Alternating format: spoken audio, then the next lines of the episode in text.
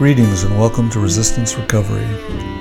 Resistance Recovery is dedicated to the exploration of any and all topics related to recovery, spirituality, and culture. Join us as we interview thought leaders working at the edges of cultural transformation. My name is Piers Kanuka, and I'll be your host.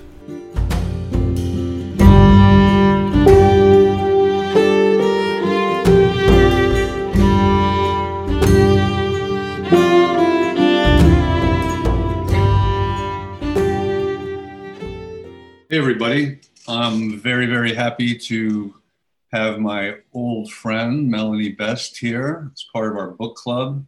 And we're going to be discussing a really interesting book called What is Power by Byung Chul Han. Um, if you don't know much about Han, and I didn't until a little while ago, I guess I still don't really.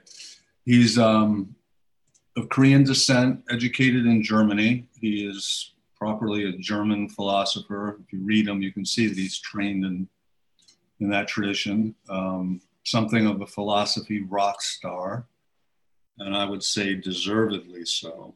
Um, and he writes these books. He's prolific, but these books are all like less than 100 pages. They're they're very terse, they're very tight, very very clean prose no uh, nothing wasted. So um, maybe let's start, Mel, with what uh, what Han is. Maybe we can make our way to what power is by talking about what it isn't. That is how Han proceeds. Um, so it's kind of um, it's kind of ironic this this the way that he proceeds is by a way of bringing up things that Nietzsche thought or Heidegger or you know other people thought the power was and saying no it's not that. Um, so in the course of of thinking through these other other theories of power or ideas of power, notions of power, then he he says, no, it's not that, or or let's add this to that. But it's really a process of saying no, and and and then saying not no, not quite, or rather this. So it's this constant, um, which I just thought was funny because as he's characterizing power, he continually iterates that it is not repressive, that it is not, at least certain kinds of power are not repressive. Um, so he's kind of combating this common idea of power as being about inhibition and repression. Mm-hmm. That this kind of represents a false lens, but it's kind of funny that his method itself involves, I don't know. Um, uh, uh, going through these thinkers to say no. Yeah, I mean, it's kind of a tour de force that way. I mean, the one thing that he keeps coming back to is that if we're going to say violence and pr- repression or coercion is a form of power, he'll say, it, to the extent that it even is power, it's very, um, he calls it unmediated and for being unmediated, it's not particularly effective because, for one thing, it will always arouse resistance and pushback. So, locking somebody up, throwing them against the wall, brutalizing them is not a particularly effective form of power in his mind, which is really quite wild because when we talk power, many of us immediately, that's right where we go. Um, doesn't it jibe with our experience though? Like you know that our ideas about power are like uh, uh, in kind of include that violent element. But then when you actually confront or a victim of violence or confront violence or enact violence the weakness the powerlessness of it becomes apparent. So that part of his that part of his theory holds up um, when tested against experience. Yeah, he even towards the latter part of the book, he says that the enforcers of power are actually, it reveals an internal weakness. Um, it's interesting because I guess that's related. There are all these, there are these kinds of um, lines or oppositions or lines in which so violence appears on one side as the least mediated form of power, the most direct and physical, and then the most mediated form of power appears on the other end of that, which would be um, invisible and in which the person, um, he distinguishes that the person submits where power becomes not a matter of coercion, but a matter of desire, of something that the person wants for themselves. Right. So he would say power is most effective when the other literally wants to fulfill the desire of what he calls the subject or the power broker. Right and I think, but did you have like I there there was a kind of maybe we should go to the the ego alter to his yeah. because I think one thing that wasn't clear was the theory of self. He uses a theory of self, but he doesn't define it. Mm-hmm. So yeah, it, it, it's a very Hegelian kind of master slave dialectic. So the self, or is even, you know, who else it resembles is um, de Sade. But the self wants to realize, extend, continue itself into the other. So it wants to realize its desires in the other. Um, so it's a colonizing kind of self.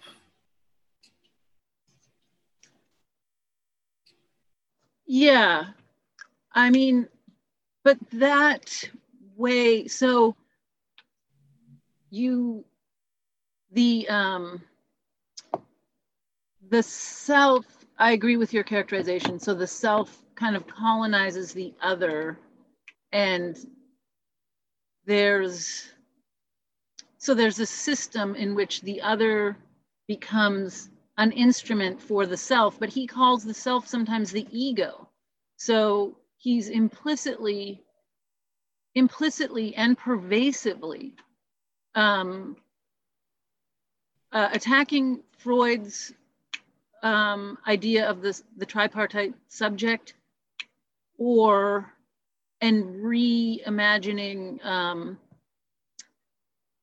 reimagining the self and the unconscious um, against Freud. So in some ways, his the kind of conf- the ambiguity about what he means when he says self, because he sometimes refers to it as self and sometimes as ego.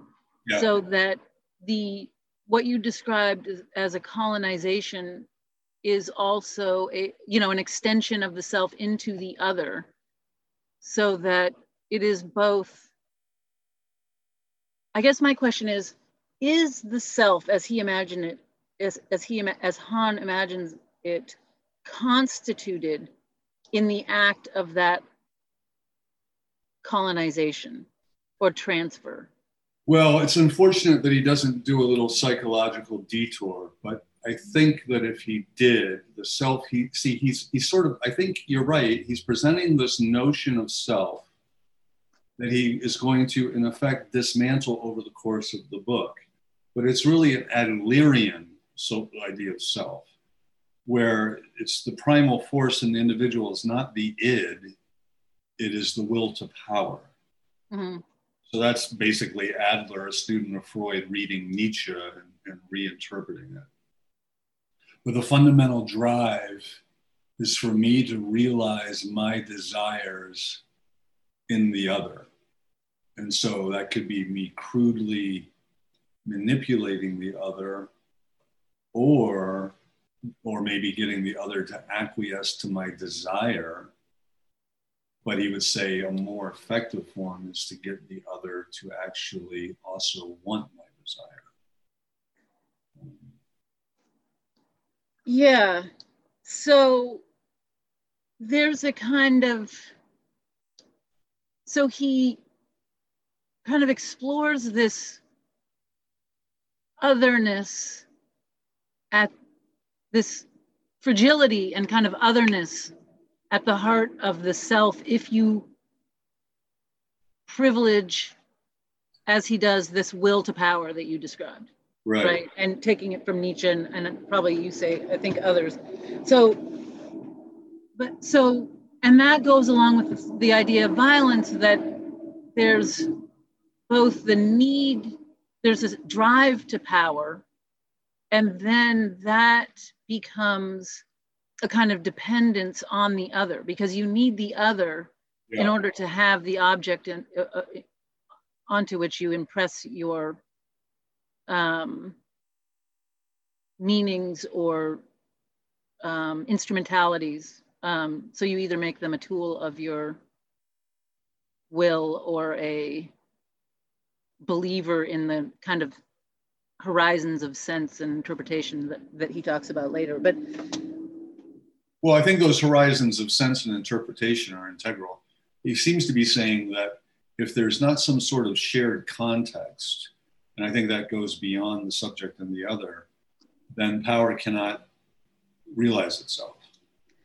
There has to be some sort of collective buy in, in into this thing. Um, yeah, but so, but before we get to the collective, the the self, the idea of self.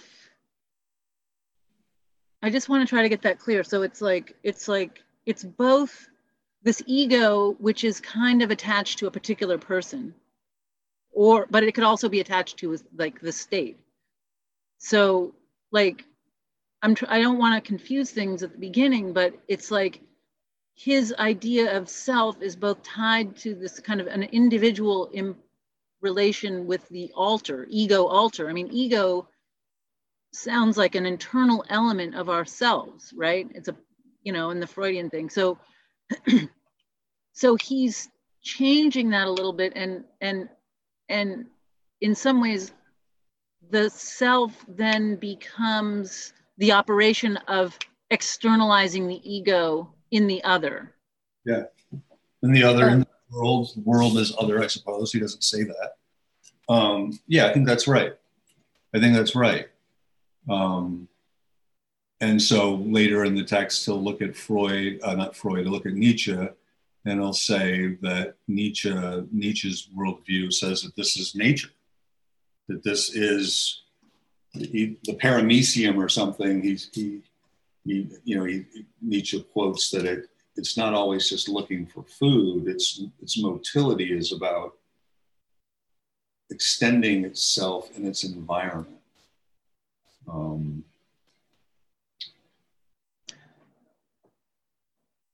and so he's, he, he, seems to be saying that, well, he doesn't say this, but this, you know, he's such a political thinker you know, it's hard to read this book and not like think in terms of politics and advertising and the colonization of others. You know, he, he, he says the idea is a much more effective tool of colonization than the Billy Club. Um,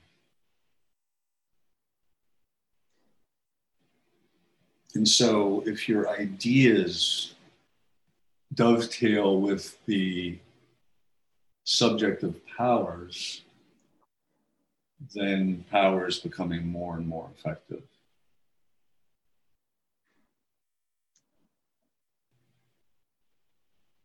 Yeah, okay. So there's the, that Nietzsche piece. So there's this, it's kind of,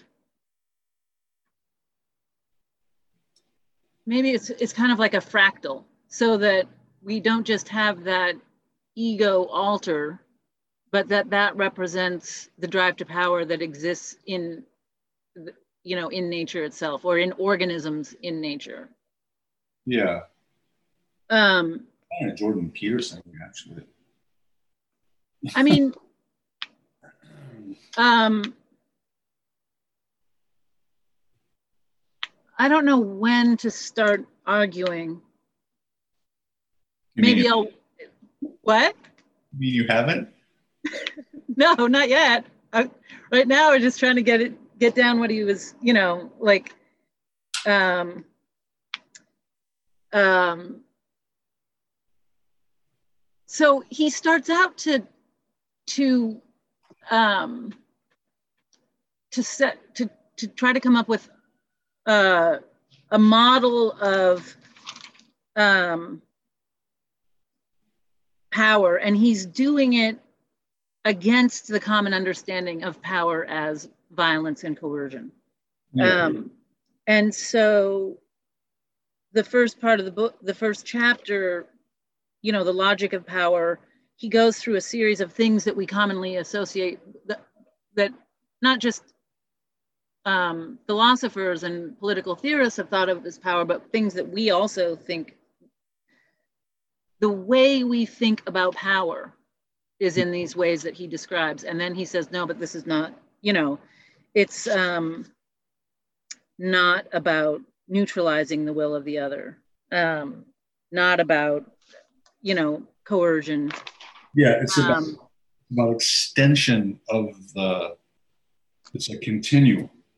It's the, the self as a continuum in its environment beyond the atomic entity. I mean, so what he says on page 10 is he goes, the alter's acceptance of the ego's decision does not need to rest on a fear in the face of a sanction. The alter's yes may affirm the ego's decision without there being any oblique consideration of the possibility to be avoided. The power of the ego reaches its peak in this sort of emphatic yes on the part of the alter, a response that does not contain a trace of a yes, all right then. Yeah. I guess I guess the the thing that that I have to remember or that it's like that when he says he kind of he'll say it later. But I think so what he's doing here is in in in one sense in terms of developing a model of power he's using um individuals like the individual power relation like that the ego does this to the alter. So the model is uses individuals but later what we have is this conceptualization a further elaboration of power as as involving things like states Yeah. that that he also posits as having a kind of individual um, individuality, subjectivity, and agency. Yeah, he calls them supra individual. Right. So that the same kinds of relations apply. So I think it can be kind of confusing because he uses the individual as a kind of model in order to to to display the actions that pertain to power but then that same model applies to you know much bigger entities States and Uh.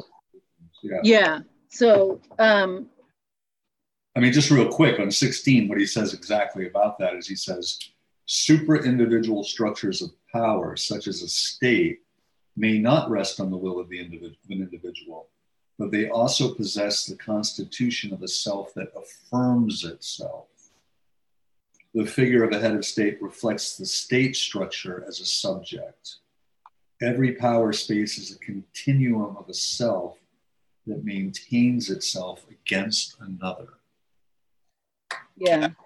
That against another seems to be essential to what he's talking about. yeah. That I mean, I think that this is one of the places that I want to argue with Han because I think that this formulation, the ego alter, and that that motion against um, that you called, you know, this that can take many forms, but also kind of colonization, as you called it. Um, in order to come up with this kind of the this fractal model of what power is that it that it kind of replacing that the the id the eros with the drive to power um that that is done is only possible and if, because he does certain other things um, before doing that. So you you one thing he he he um so when he uses the word internalization throughout the book it's not internalization based on the um in the freudian sense in terms of internalizing things through the medium and the mediation of the family and family relationships so that that there's this kind of um, um, through that mediation there's there's an elaboration of both the species being of the individual the evolution of humans um, and the unconscious and the family relations. so all of those things um, aggressive drives that are both kind of personal and familial, but also more related to our species being, those things are normally described, normally in here to the concept of um, internalization in the Freudian sense. But when Han uses it, he's using it as a kind of the internalization of power of the systems and relations and ideas of power. So you get it's like what what, what he leaves out are the um, the development of the human in terms of family and social relations um, and the kind of um,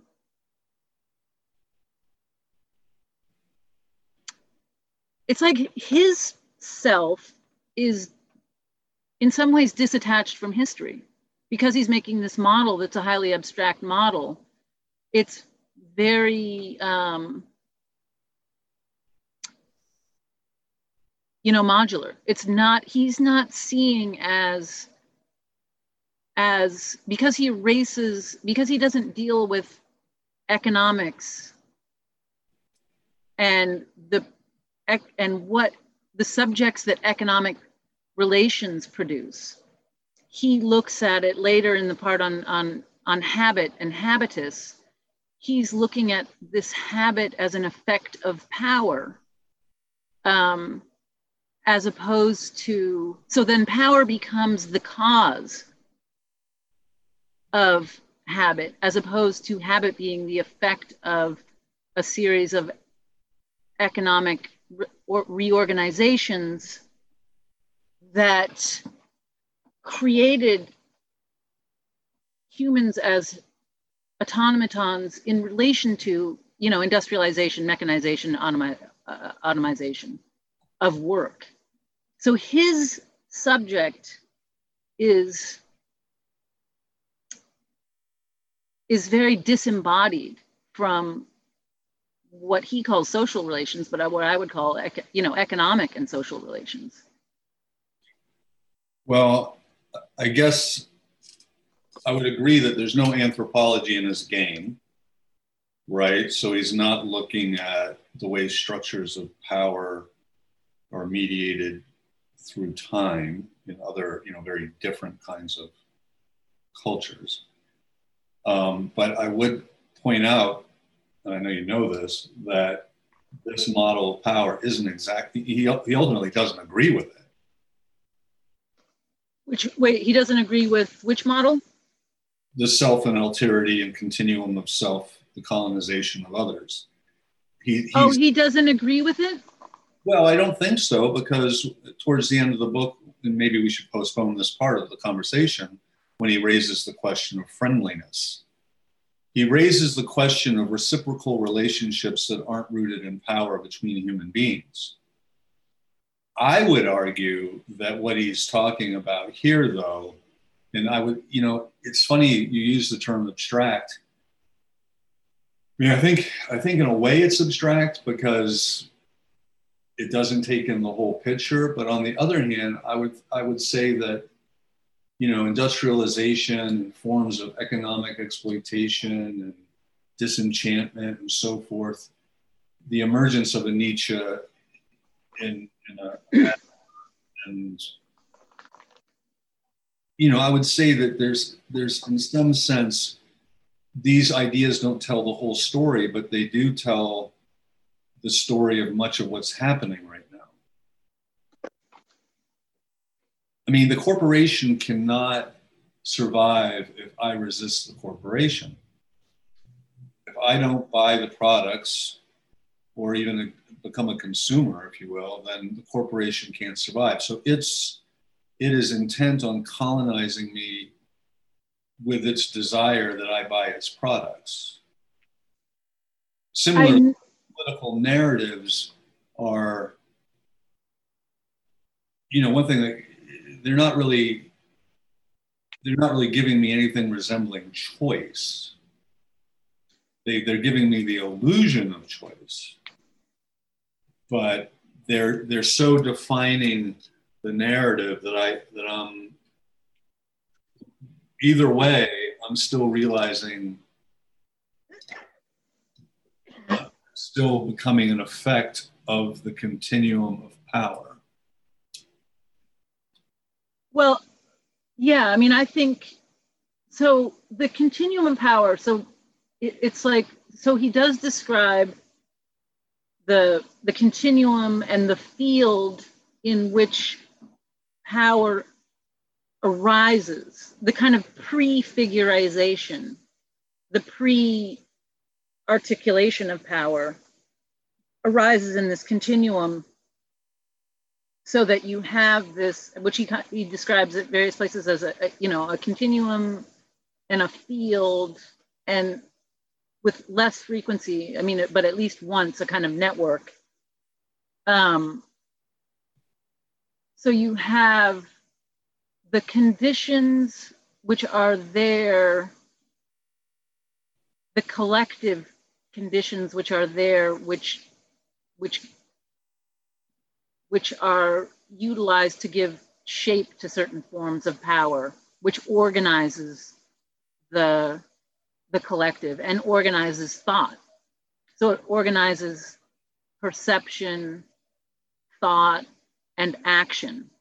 And when it's um, it actually dictates the terms of response to power and what was what was what dictates the terms? When when the the, the, the field is so defined by power, it also dictates the terms of the resistance to power. Yeah. Right. And so so you're can you elaborate? I'm thinking that, that that makes sense in terms of the Hegelian dynamic or whatever. Um, so, in a way, you're saying that you have power that not only imposes the, the kind of will or shape on things, but that that also determines the shape of resistance. Um, I would just add, Piers, that I think that the model, it becomes clear in, in, in chapter two that the model that he's developing incorporates the idea of the mass, of the common, as in, in articulating a kind of historical um, um, elaboration of different forms of power, right? From sovereign power to um, legal power to disciplinary power. So we have these three kind of moments of power or three different kinds of forms of power. In articulating that, those forms that roughly fall in a kind of historical line, but still different forms can exist in the same time. Yes, for sure. That, that he also he relies on the original concept of self other or ego alter in which the fundamental dynamic is one of submission. Yes. So that, but I don't, that? That's right, but I don't think he ultimately agrees with it. Hmm. He does not, you know, he's not, he's not, you know, there's many many psychologists would say, and spiritual thinkers, what have you, that the self is constituted in, individually. Yeah. Constituted through relationship. Yeah. He says something somewhat parallel to that when he says power is mediated through context. And sometimes these are language context in networks. But I think when we get to friendliness at the end, he's saying, well, that's not the entire story, but it may be illuminating of the exercise of power in the contemporary neoliberal globalized world? Well, I mean, I think when he gets to the end and he talks about friendliness, that is more of the Nietzsche that I recognize. So he comes around. So I'm I see how you you're saying that he that he took up and questioned this idea of um, of ego alter and submission to the will of the other to the, the, the, the, will to power in a way so you're saying that he took this up and abandoned it via the idea of friendliness. But not even friendliness. We can get to that. But he's critiquing so he's he's he's he's he's he's a he's a if you look what he's doing he's a continental philosopher who's effectively critiquing uh, Heidegger, Nietzsche, Hegel, uh, the jurist Carl Schmitt, Foucault, um, and they're all, and, and those people seem to be all in dialogue with one another about power as well. And so he's sort of critiquing a whole tradition, and, but it's, you know, it's against this sort of implicit backdrop of 2020 and, and, and neoliberalism. Um, well, I mean, but he, yeah, but he wrote it, and I mean, it was published in 2005 originally. Yeah, but you, you, you get my point. I mean, yeah. I'm, I'm reading it as 2020.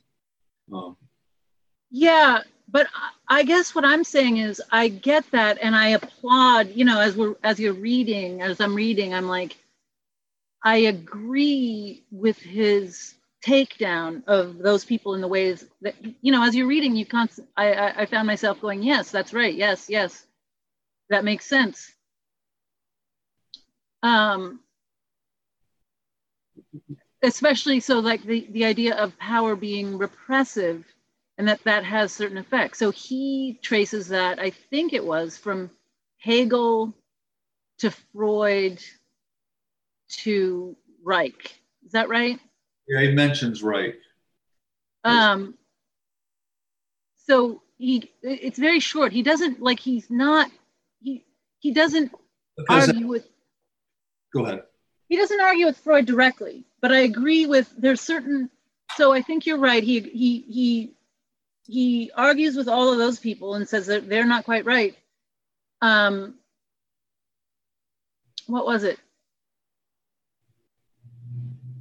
and so I agree. And it's also a kind of it's a it's a it's a critique of of the things that you said. It's also a critique in a way of romanticism of the you know this that whole complex, the idea of the individual who is repressed and to be free means to um, to to go out and express the individual, you know, complexity, artistic, and um, yeah. So he's saying that that those acts of individual creation and expression and stuff like that are still enfolded in the continuum of power and sense that pertain. Yeah. Um, maybe we should go ahead. Go ahead. I was just thinking we should maybe visit just briefly what he means by semantics of power. Okay.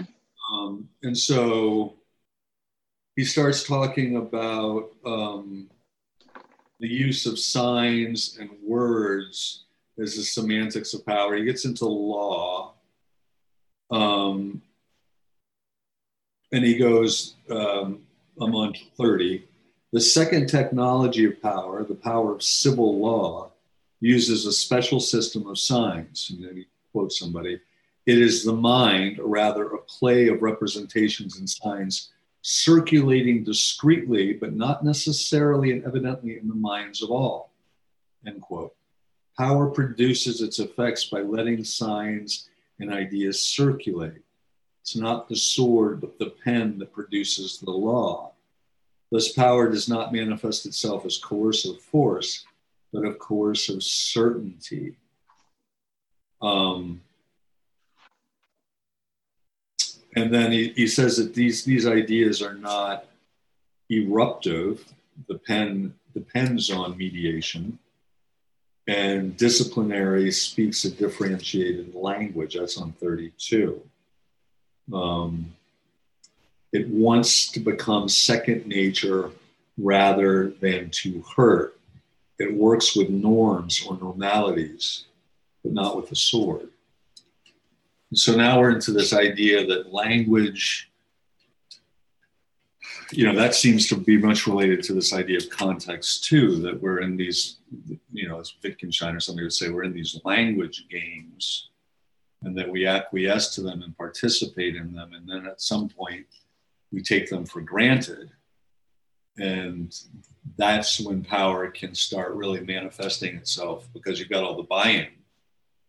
Um,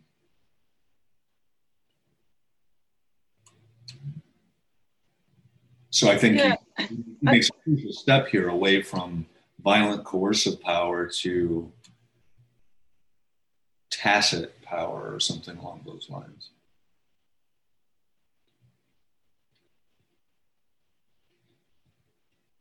Yeah. Um, but I agree, but even in the way that you were summarizing and characterizing this section, you do the same thing that he does, which is the idea that the, the, the power is in some senses reified here so that it becomes the agent of action. And in some senses that's true because you're that that it's he's looking at how at power operates. So in some sense, you're, you know, he and we have to look at it as an agent, as a productive agent. It produces these things. But at the same time, there's a in the same section on um, page 31. Um, so again, here he's in that part, he's in that section where he's mapping that transition from or the differences between sovereign power, civil law, and disciplinary power. Um, and when he's discussing Foucault and disciplinary power, now some of this may be a confusion because it's hard to tell when he's critiquing another and when he is presenting and when he agrees. But yeah, I don't think he agrees many places in this whole book, ultimately. Well, But I still think that it's in the way that he talks about it, in that that say when he's discussing Foucault disciplinary power um, on page 31 um, so power moves from being, you know, an eruptive force using coercion and terror and punishment as the drama of that that represents the sovereign's power to the civil law, which is more mediated and operates in the realm of reason and the hmm. continuum of ideas, and law functions as this as this signifying system. So now we get the punishment not as the mark of the power of the sovereign to wound, but as a lesson. So I think we're all with Foucault and Han up to that point, but then um,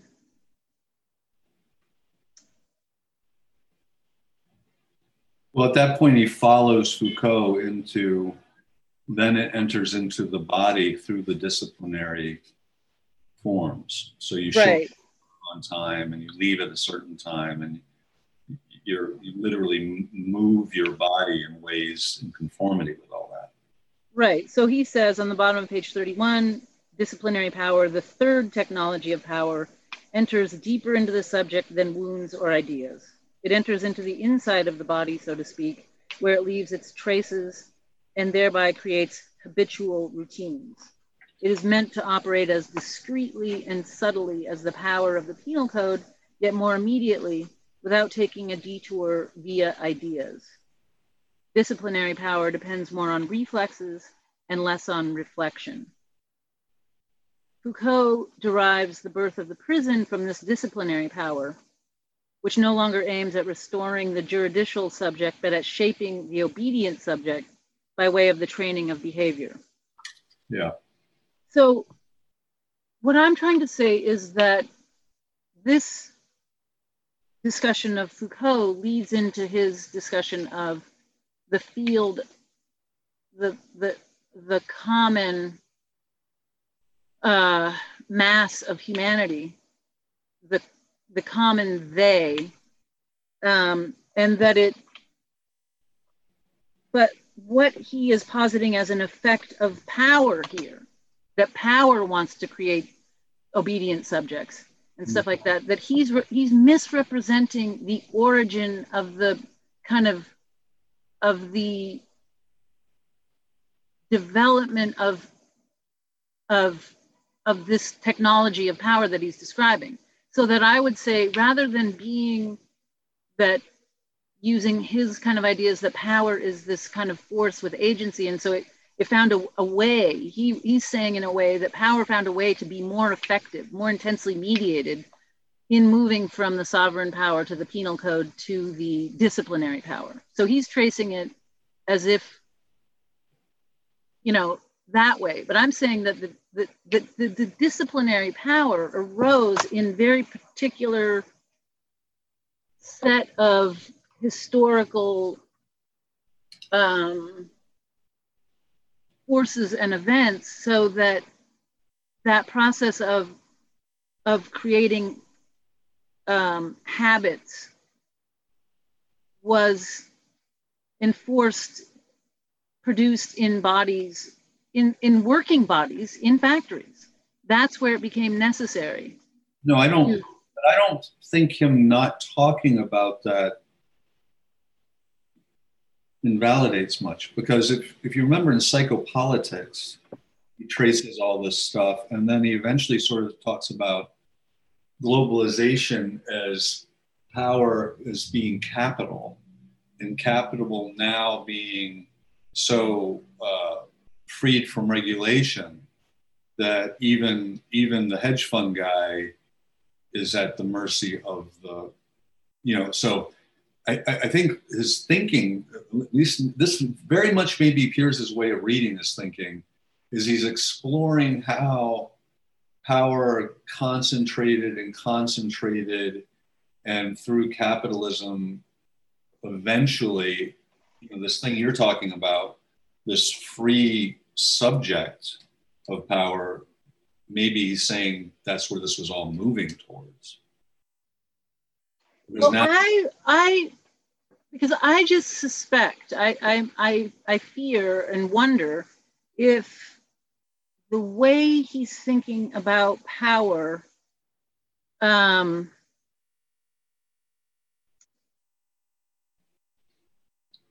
is um, how to say this that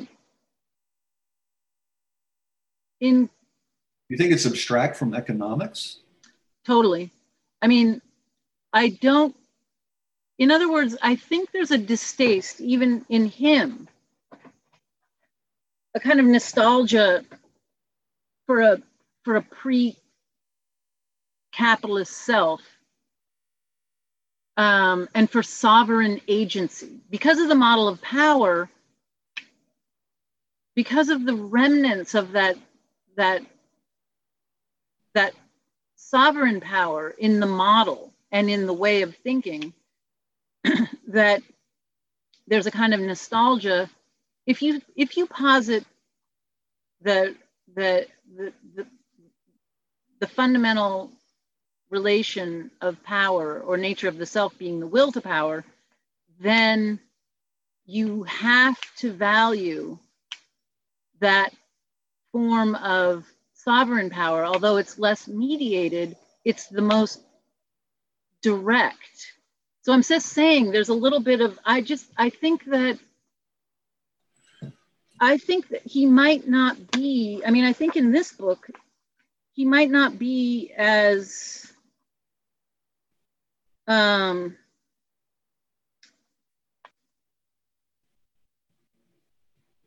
this theory of power might might very well work along with the um, with globalization. Is it?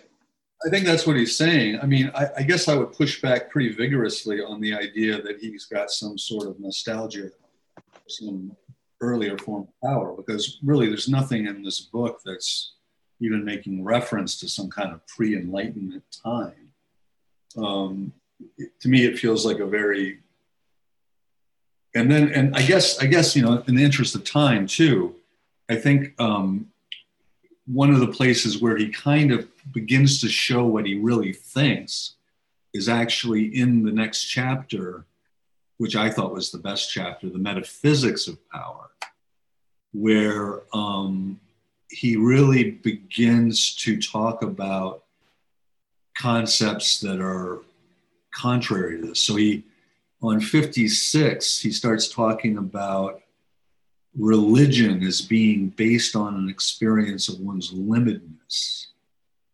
Um, and he goes, the experience on the bottom of 56 the experience of finitude and of limitedness is not necessarily situated at the level of power. The limitedness of human existence need not be that of power. The experience of limited power is only one possible form of the experience of human finitude. Suffering from finitude may just as well take the form of suffering from the limit that separates me from the other. And then that can only be overcome by the creation of a specific continuity. The continuity that overcomes the separating limit has another structure than the continuity of self that is produced by power. And then he goes on and he talks, that's when he first introduced uh, religious being unto infinity, into the limitless, may no doubt be charged with a desire for limitless power, with a boundless will to power, but it is not based on such a desire. Religion at its roots is deeply peaceful, it's friendliness. So, I mean, in a way, I feel like he articulates, uh, maybe I'm pre- presumptuous here, he articulates some of your objections there. Well, I'm not sure. We don't have to stay with my objections, but I do, uh, but I do, I think that even this kind of um, it's I think he does come back here and you like to this okay so maybe what is outside the field of power what's possible outside the field of power.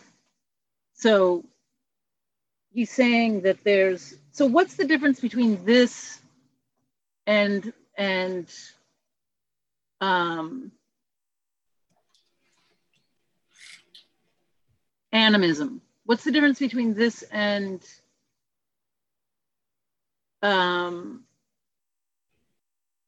because even this Piers i would argue is in the again, what he left out is important because in leaving out, um, say, reproduction, like the actual development of language and, and, and social relations, like, and that leaving out women essentially, that his notion of friendliness and this kind of way of being with another that recognizes suffering and finitude in some senses outside of the relations of the will to power and submission and state power and stuff like that, that this formulation kind of like Foucault in, in avoiding the, the species, the embodiedness of human life and human, um, I guess what I'm trying to say is that you can only imagine, but you're saying he doesn't believe in the will to power as being constitutive of the self and the world the way that he characterized Nietzsche as thinking it? You're saying that he saying that he thinks that these ideas are circulating and that are influential and that are some sense instantiated in the world. But he's saying it's far from everything. And that there's the, and i wouldn't say that you know you use the term outside. I don't think the spirit of friendliness is outside of anything. Yeah. coexistent with all this stuff. And i would argue i'm putting words in his mouth that he might even say that it's uh, prior and, and more real. Um, the thing about um, uh, embodiment um,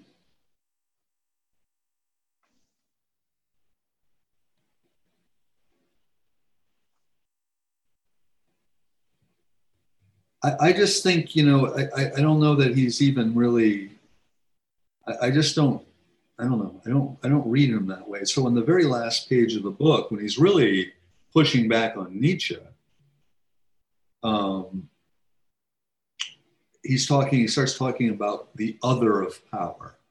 This is interesting. So he says, even where power in its overabundance expresses itself as unconditional hospitality, it borders on the other of power.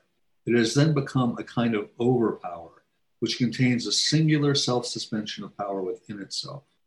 From it emanates that limitless giving which cannot be reappropriated by the return to oneself by the willing of oneself, a giving that takes place, so to speak, unconsciously and without intention, a boundless friendliness that precedes any care for the other, precedes any emphatic for the other.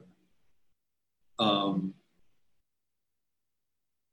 and then it's so, you know, he gets very ironic when he quotes this, this thing about Nietzsche and the autumn and the mild sunlight. The fruit falls off a tree without help from the wind in perfect silence and happy, it falls down. It does not desire anything for itself, and it gives everything of itself.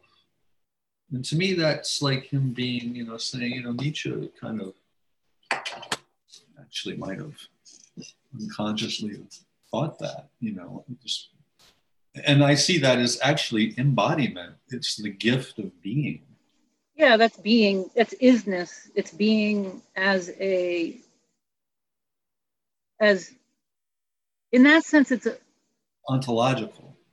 Yeah and and that that and like i said i mean that's how i i mean i think that that nietzsche makes more sense to me than the will to power nietzsche. And he but i mean he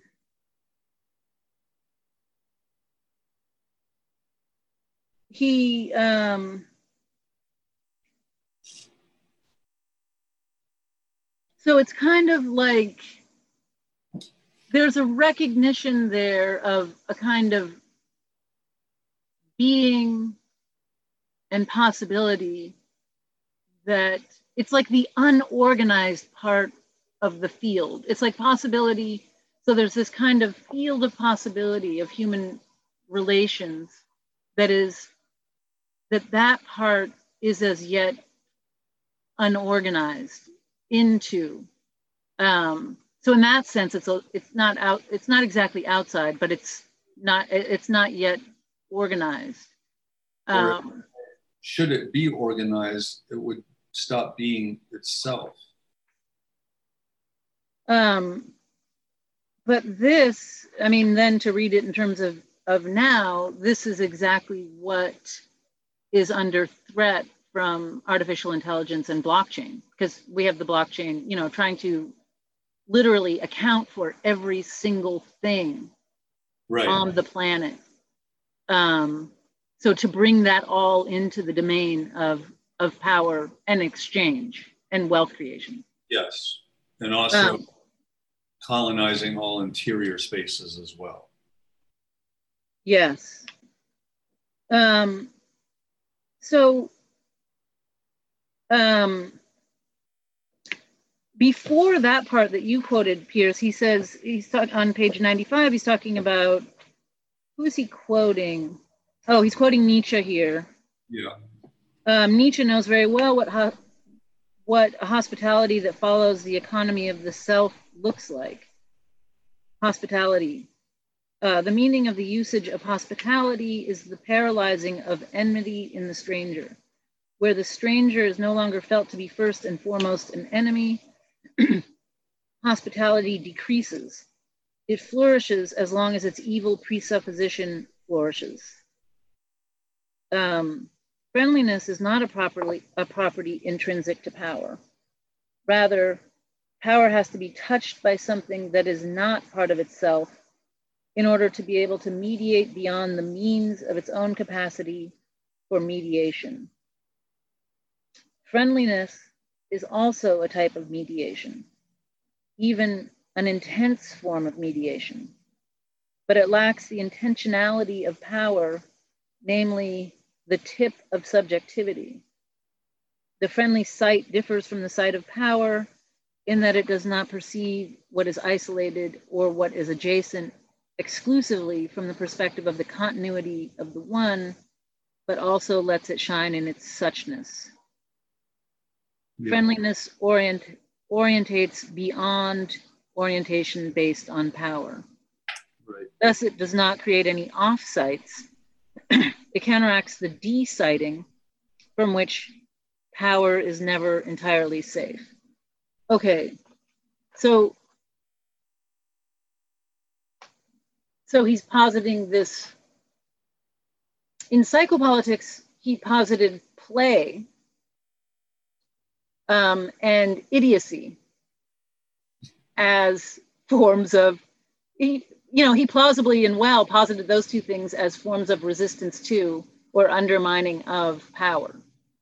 Um, so that outside the, the continuum of sense, the what what will appear, it, you know, these statements or actions will appear will appear as nonsense. The regime of sense as related to power is so, I guess, totalizing at this point.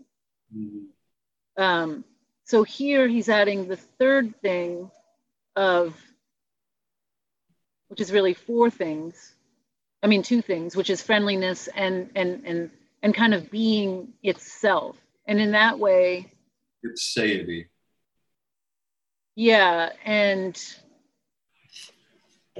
and the being um, the givenness of being. The, the givenness of being. And, but I, I guess that too, because he looks at sense and knowledge, you know, for him, sense and knowledge, I guess for perception, habit, and kind of epistemological and hermeneutic practices are always related to power or, or form part of the articulations of power or manifestations of power, then what is the self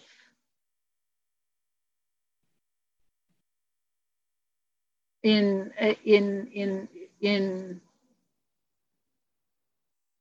in that beingness well i think he would say that it's reciprocal it's relational it's i mean he sort of ends at a beginning you know it reminds me of um, simone weil once said that um, evil had to do with trying to eat that which should only be beheld. And she was referring to beauty. Um, yeah, so there's some gesture of ownership or control or having or having it to the exclusion of others. And he's saying, you know, he's yeah, that there's something about in the fabric of existence that actually eludes that. I would say this conversation, despite the fact that it's mediated through this device, actually eludes that. Even though, if we're following the will to power argument, so much of our ideas and thoughts and what we're bringing to the conversation are um, you know, have been mediated. It's power mediated. So that there's a coexistence of these things.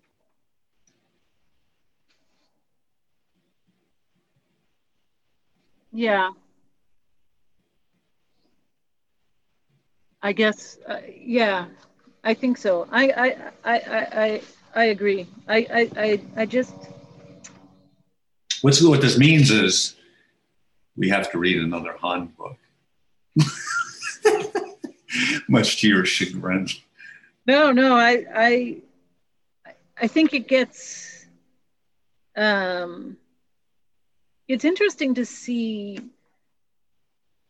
when did he psychopolitics is much later yeah i don't i, I wish i made note of that i didn't um but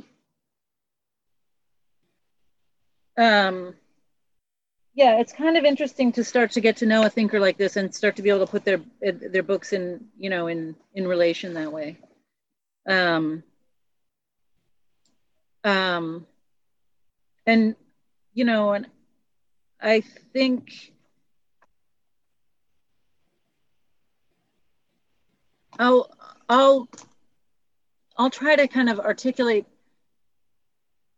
I know he just set out to, you know, I think he did what he set out to do. Now we're finding the limits of language and sense in terms of articulating how friendliness forms a space in which other things happen um, and beingness or you know that that nature or the things as they are forms a, a, a, a space. So he's kind of differentiating power spaces and non-power spaces. Um, so um, I guess part of this might just be a structural thing in the in in going out in in setting out to discuss power. At the end, the the not you know non power spaces are suggested um, rather than again kind of defined. Yeah that no, makes i think that's totally true. Yeah. But it makes sense given what he's saying. I mean and that's where nietzsche ended up too. I mean it's like how do you if you want to try to get outside of systems of meaning and systems of power you're you have to be kind of undermining your own habits of thought and perception. Right, which, you know, his choice of the word suchness, you know, that's that's the essence of Buddhism. Um, that it's not going to happen through any kind of dialectical thinking. It's going to happen through a certain practice or use of your intention or orientation or something. Um, See, his theory of consciousness and his theory of power have the same shape. So you have the field. So imagine a kind of, you know, a circle kind of like that. And then you have this this vertical thing, the spear, or so the, the point this sometimes is the point of reason or the orientation point or whatever, but he's always imagining this kind of field and then some kind of vertical axis. Yeah, and I and and, and identifying that as really male, I think is totally appropriate. But I would also say that the friendliness thing is actually is this, meaning this is all these dimensions of power, and this aseity friendliness thing is not. They're not. Right. not but separate. it but it remains as ambiguous as being or suchness in the sense that given how he's described power how do you achieve friendliness now i see i i like what was that It's called the Eightfold Path. I'm just being a wise ass. The thing, the thing that we have to do though, is we have to agree to continue the conversation because we're running out of time. Melanie, this has been a real pleasure, and I want to do it again and again. nice talking to you piers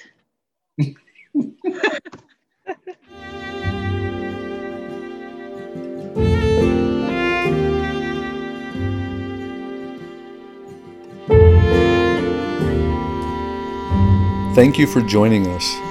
For more information, you can find us at resistancerecovery.com.